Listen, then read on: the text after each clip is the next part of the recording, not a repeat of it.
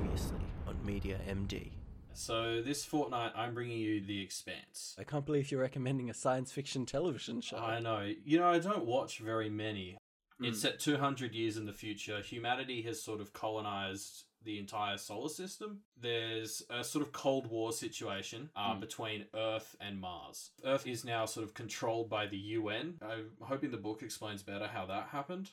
Mars is so barren, all the Martians are always having to work together and fight to survive. It's created a quite expansive uh, universe. Yep, nice, nice time. Uh,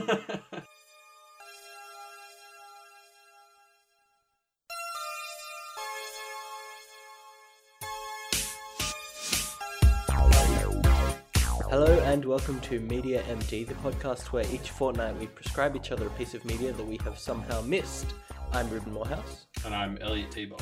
and this is our diagnosis episode where we are following up two weeks after uh, you set me The Expanse to watch. So Yep. let's dive right into it. Now, because this is our diagnosis, uh, this is going to be spoilers for The Expanse. So if you still haven't watched it and you want to check it out, go back and check out our episode from two weeks ago, which is our The Expanse prescription. All right, you've been spoiler warned. So I'm going to dive in with just like a very quick one minute summary because I know you gave me a little general kind of story background summary, but I want Yeah. to get a bit more in depth here. I would describe it as Game of Thrones meets space. um, yeah, so it, it's it's an ensemble show, right? So there's three different plot lines going at once, and Yeah. my minute is going to start now. So the first plot line is there's a cop, uh, guy called Miller, who's investigating a missing girl whose uh, father has reported her missing. Her name's Julie Mao. She was on board a ship called the Scopuli, and we kind of see her at the start of the show. We cut forward a bit. We're following a pilot called Holden, who's transporting ice across the galaxy, and his crew kind of finds the Scopuli abandoned with its like SOS beacon going off. So Holden and a small kind of skeleton crew investigate on an escape pod, and then their main ship, the Canterbury, is like blown up by what appears to be a warship from Mars. Back on Earth, there's this UN senator who's our third main character investigating this kind of blown up ship that appears to be Martians starting a war, and her plotline kind of is following this conspiracy that un- unravels as uh, Miller, the detective, and Holden, who was the pilot, kind of investigate this conspiracy from different angles.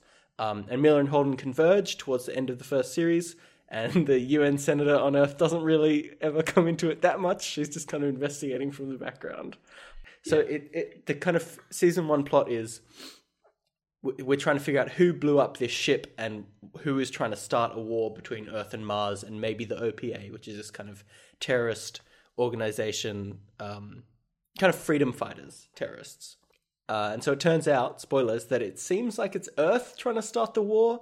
That kind of comes out at the end of season one. I don't r- really know why. It wasn't super obvious. Maybe just to kind of fuck with Mars and the OPA. I don't know. Anyway, so that's kind of the plot of season one, right? Okay, also, I. Okay, now now I'm trying to remember exactly where the end of season one was because it's it's not Earth. It's a specific corporation. Right, yeah. So Julie Mao, who's the missing girl, her father was the guy who kind of created this bioweapon, which is at the heart of this conspiracy, right? Yeah. And I mean, okay, he was obviously the one who was kind of doing a lot of this stuff, but from what happened in the show, it seemed like Earth and some UN higher ups were pretty involved. Yeah, I'm okay. Yeah, I, I see where you're coming from. I mean, I guess. Well, I won't say any more. Stay tuned Um, for that, guess, Um, in season you know, two. That, that that keeps going on. Yeah, so I want to talk about now that that kind of basic plotline is out of the way in case people haven't watched it. I do want to talk a bit about like what the three different character arcs that I mentioned. So there's the cop Miller, there's Holden the pilot guy, and there's um the the UN senator Chrisjen. Chrisjen. That's it, with a J. Yeah. I, it's interesting to me because I would say the the most stereotypical one of them, Holden, who is kind of the most main character of the main characters. He's the one that kind of gets focused on the most. He was probably the most uninteresting to me, just because he was a bit. He's just sort of the classic hero character. Um, no, he definitely he wouldn't carry it if he was really the only main character. Like the other characters are really, they really improve the sort of depth Yeah, of the yeah. The yeah. the kind of cop Miller is like this cop who you can tell thinks that he's like this great detective, um, but it kind of turns out that he's put on this case because he's expected to fail. Yeah. And so it's this very funny kind of like he really is very arrogant, and then episode like six or something after he gets after he figures out what's going on, and he's like basically a fall guy. It starts with him like being like, "What the fuck? I used to be a good cop, right? Did I?" And then he kind of has this existential crisis he, he turns into this really interesting character. He's just this kind of cop who doesn't really give a shit, but kind of finds this one thing that he is passionate about and kind of gets on the job again because of this. And this is a kind of archetype that we've seen in other stuff, even in um, Guards Guards. I, I'd call it something very similar to to Vimes's kind of arc, where it's a cop who kind of is a bit shitty, but then kind of gets redeemed through this case that he picks up. Yeah. But you know, it, he, he's a very interesting character, and he kind of has a lot of weird mannerisms, and like watching him kind of investigate this thing in a kind of half Sherlocky, half like I don't know, Firefly kind of way is very interesting to me. Mm. And then the senator Chrisjen is like fucking amazing to watch. She just has these great political like interplays. Her, her story is very uh, bloodless and clean. It's just her trying to investigate very logical sequences one after the other in this very political environment, which is very Yeah. fun to watch. Um, she was probably my favorite to watch, actually. Yeah, well, so that's probably a good point now that you've sort of talked about those different plot lines because that actually ties into what. So, like, I read the book Mm. and I was both surprised by how similar things were and also how different Mm. a lot of it was. So, for instance, Chr- Chrisjen is not in the book. Whoa, really? It's only yeah. There's two point of view characters, so basically the chapters alternate between being about Holden and being about Miller. Wow. So I looked it up, and it turns out like Chrisjen's introduced in the second book. As a point of view character. Yeah, and they they just brought her into the start of the series, and that was Huh. probably a good call because um, jumping between Holden and Miller, um, you know, like yeah, like you said, Miller's actually sorry, uh, Holden's actually probably worse in the book for just being a bland sort of hero character. Like they actually changed some of his backstory and things in the show. Like uh, the book went into his backstory and. He he was actually just kind of even more of a bland goody two shoes. Oh, really? Yeah, and and the show's actually sort of edged him out a bit, and um, he's Yeah. pro- he's probably even better in the show. Where and then Miller Miller's actually even sleazier in the book. Uh, that sounds great. I mean, Yeah. the sleazy Miller sounds great. Yeah, The Holden backstory thing is weird. They they kind of hint at it a bit, and then um, Chrisjen, the senator, goes to talk to Holden's mother when Mm. they think that he's a terrorist. He was like born in like this commune yeah. as some kind of like land grab. I was very Yeah. confused about what was going on there. So yeah, that stuff that stuff was all a bit unclear, but um, more more specific, like the real thing that they changed is in the show, they sort of made his whole group of parents because you know he has like twelve parents or something. Um, they're all very anti the government, and and they sort of Yeah. live out. That wasn't at all in the book. They were just like. The only thing was, oh yeah, he has twelve parents, and that's kind of weird from a twenty first century perspective but all the all the anti-government stuff was completely made up. He basically just had a normal childhood, went into the navy, then got dishonorably discharged, and ended up And then- on the Canterbury. Yeah. It was also it was particularly annoying because like it was kind of fun alternating between the Miller and Holden chapters Mm. because they'd often play off each other. So like a Miller chapter would end with like something hitting the news about what was going About on, what like, was oh, happening from Holden's yeah, oh, like the Martian Donager ship has just been like blown up, and Miller would be like, "What?" And then it'd cut to Holden's chapter, and Holden would be like on the Donager as it's getting blown up, Oh, that's cool. and so that was neat. But then from about the second half of the book, and I mean, you saw this in the show, like when they hit Eros and they're Mm. they're both sort of on it together, swapping the chapters' perspectives became pretty pointless because they were doing everything and it was like just the two of them for ages and I was like why are we like following the only two characters who are together like And why are they swapping? why are they swapping perspectives? Yeah, so that whole bit where it's just um, Holden and Miller, and then you know how like Naomi, Amos, and, Yeah, yeah. and all the rest of them sort of go through. Man, this is gonna make no sense if you haven't seen the show. Well, yeah, um, but yeah. There's a whole bit where Holden and Miller are off by themselves, and all the other characters are together going through the sewers and stuff, and that was all completely made up for the show because in the books, you just sort of hear, oh, they've left because we're just taking turns seeing the same things through Holden and Miller's perspective. Weird. Um, but yeah, so like overall, I think I, I've heard the books get better, like because I did Mm. some reading when when people like Chrisjen were missing, but it it does to me. I prefer the show over the book, which is is kind of weird. The book does have strengths over the show. Like the book goes a lot deeper into some of the descriptions of like how certain bits of technology work or Yeah. um, just building the sort of depth of the universe, which you know, because books can just always do that a bit better. Well, Uh, and then obviously belters described a lot more as a lot more extremely deformed in the books then in the show. than they are in the show because obviously the show actually has to hire actors and stuff. So like Naomi, Naomi the belter, she's meant to be like just over two meters tall. oh shit! No, she's Um, not disfigured no, at all we're- in the show. um, yeah. So so that was kind of interesting. So, talking about the books, I'm curious where the cutoff point between book one and book two is in the show. Yeah, so the book ended at season two, episode five. Right. Okay, so I haven't even Um, got up to but- it yet. All right. No, s- so Eros, the ho- the Eros incident happens about two thirds of the way through the book. Hmm. Um, but obviously the show sort of padded it out a bit because they added Chrisjen's whole perspective, Yeah, yeah. um, and stuff like that. it didn't feel like it had been padded at all. It, it kind of had a good flow throughout the whole season, I thought. Well, yeah, and so the writers of the books are also like consultants, and I think they help write the show. So Good, good. all all of these sort of retcon things and changes are presumably being How they would have done it. So yeah, I think a lot of it is them going back and being like, yeah, we should have. yeah, we should have just the had start. Chrisjen Like- from the start. Yeah. Um.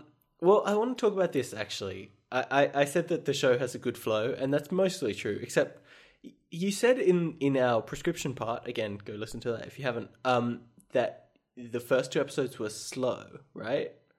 yeah, I I didn't find them slow. I found them very hard to follow to a weird extent. So like first of all, if you haven't seen the show yet, my recommendation is at least for the first two episodes, turn the brightness up to full and turn on the subtitles because it it was like especially in the first episode when I was still kind of getting my bearings, um, when you're following Miller, the cop who's kind of going through this grungy setting, a lot of the characters will very quickly s- switch between speaking the belter kind of pidgin language and English. And without before I turned the subtitles on, I just had no idea, like not even what they were saying, but even if they were like speaking English at the moment, or by the time my brain like caught up to when they were speaking English and when they weren't, I was like already lost in what was happening. So all of Miller's stuff, I was lost in the first episode. yeah, that's that's probably a good point because especially the Belters all have pretty thick accents Mm. as well. Yeah, which I mean, it, it like obviously logically makes sense and everything. It just made it very hard to follow. Um, and I, I kept having this weird experience where so the Syfy Channel puts up recaps of each episode, like had recaps on their website, and because I had such a hard time following the first episode, I watched the I like read the recap of it um, before I watched the second episode, and it had a bunch of information that I just completely didn't realize that I had missed. Um, Oh, okay. so, like Julie Mao, you see her at the very start, right, Yeah, on this ship. Um, and I actually didn't important. realize that was Julie. So just when I first watched it, it wasn't until about episode seven or something. I think when Miller starts having full on visions of Julie that you. that I uh, was like, yeah. I was like, oh shit, that's the girl from the start. So Like, I read- I'm an idiot. so I read the recap, and the recap's like, we see a girl. Her name tag says Julie Mao, and on the other side it says the Scopuli. Remember this for later. And then later on in the recap, it's like, and now we see a ship called the Scopuli. Ooh, and Miller is given a case to find this missing girl, Julie Mao. Bracket. Remember, she was the girl at the start. And I was like, oh, I did not catch that. Um, Yeah. No, I definitely I had a lot of trouble the first time I watched the show because I started to forget all the ship names, and then people talk about the Donager and the Scopuli and the Yeah. Canterbury, and it's like I don't remember I don't which remember ones blown what. up. Yeah, and so from that point, I was like, oh, I should be reading the recaps. And then every time I read the recaps, I- did it for like the second episode, the third episode, the fourth episode, and and there was always things that I had just completely missed. Like minor-ish things, but still things that seemed important, and they would sometimes be featured on the previously on in the next episode, and I'd just be like, I do not Like, did that happen? like, I did not catch that at all.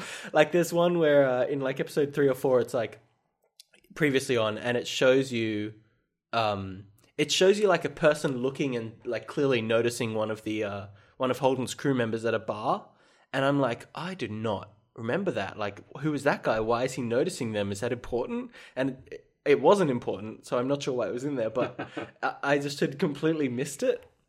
So yeah, I'm not going to blame that on myself getting distracted while watching. I'm going to blame it on the first few episodes being quite hard to follow in a lot of ways. Um, but after it got past like episode three or four, or uh, uh, about episode three is where it really started being a lot more clear to follow and a lot more like I don't know, brightly lit, or they didn't sw- switch between pidgin language and English as much. I don't know what it was, but um, it became a lot easier to follow after that. So if you're having trouble with the first two episodes, just kind of stick with it, read the recaps, and when you hit episode three, you should be fine. Yeah. Yeah, I, I, I like this show. I did like it. I I feel like I feel like I definitely am glad that you told me about the kind of general plot setup at the start. Um, actually, I was a little disappointed with how much Mars wasn't really featured in the first season. Yeah, it it comes in in a big way in the second. Yeah, Um, I, I, so I- one of the one of the characters who gets introduced in season two is a Martian. mm, Sorry, wait, and her name's Bobbie Draper, and she interacts directly with Chrisjen a bunch, and so Right. that she and she's really good as well. Like, yeah, again, the first the first book really suffers by not having Bobbie and Chrisjen, Chrisjen. in it. Um, yeah. I mean, you you told me about a lot of the Mars stuff, like how they're scientists and whatever, but that was like way more than we got in season one. In season one, all we got there was one thing you mentioned, which is how they like are united as a people by trying to make Mars survive, and we get like one line hinting at that, and that's basically Yeah. all we hear about the Martians in the first season. okay, so it must be sort of early season two because a lot of that was covered in the books, and Yeah. Yeah, so uh, well, so the book that I read. So yeah, it, it must be early season two. Um, that that all got well that Mars gets introduced more sort of prominently because I think yeah, really most of your knowledge of Mars early on in the show, I remember just does come from Alex, the pilot, being from there. Yes, although he doesn't, even he doesn't give any kind of data dumps in season one. He's just like, "Oh yeah, I used to be in the Mars Navy," and like, "Hey, Yeah. here's some things about like codes they use," and that's basically all he does.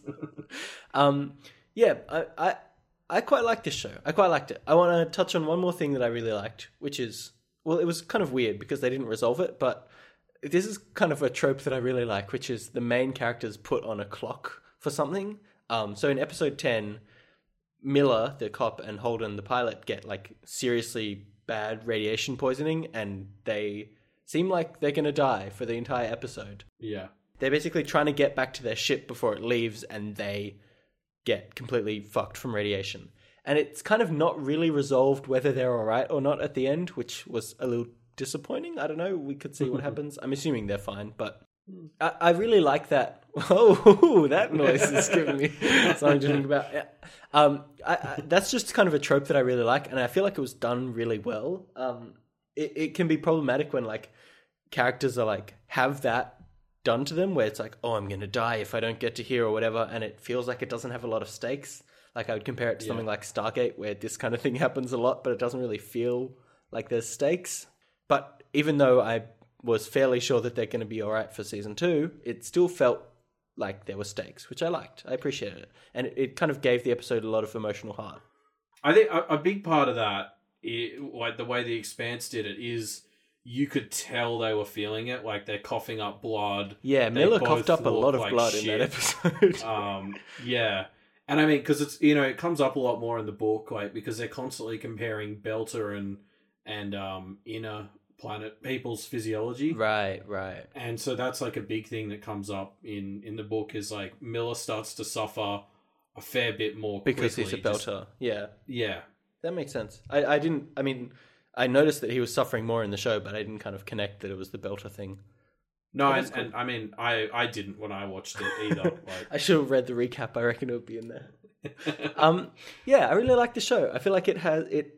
Like even though season one clearly wasn't the entire story, it still felt like a good arc um, that still left a lot of questions and a lot of things open that I would want to hear about in season two, and not just things like you know, who is behind setting up this conspiracy. But they even end the last episode of season one with this weird tag where like this bioweapon kind of forms a humanoid body and like abducts some dude. And it's like oh this is a sentient bioweapon now and like that's going to be cool to explore and all the kind of mars earth relations and like earth framing mars for this war that they're trying to start for some reason. Or not earth but you know uh, jules pierre mao or whatever the the uh, corporation leader's name is but yeah yeah i i, I really liked it I, i'm on board with it i'm gonna check it out for season two for sure yeah, keep going with the show because I mean, I think maybe I'll keep reading the books, but I don't know if I'll ever try and overtake the show because honestly, so far my feeling is the show's actually better than the books. So I would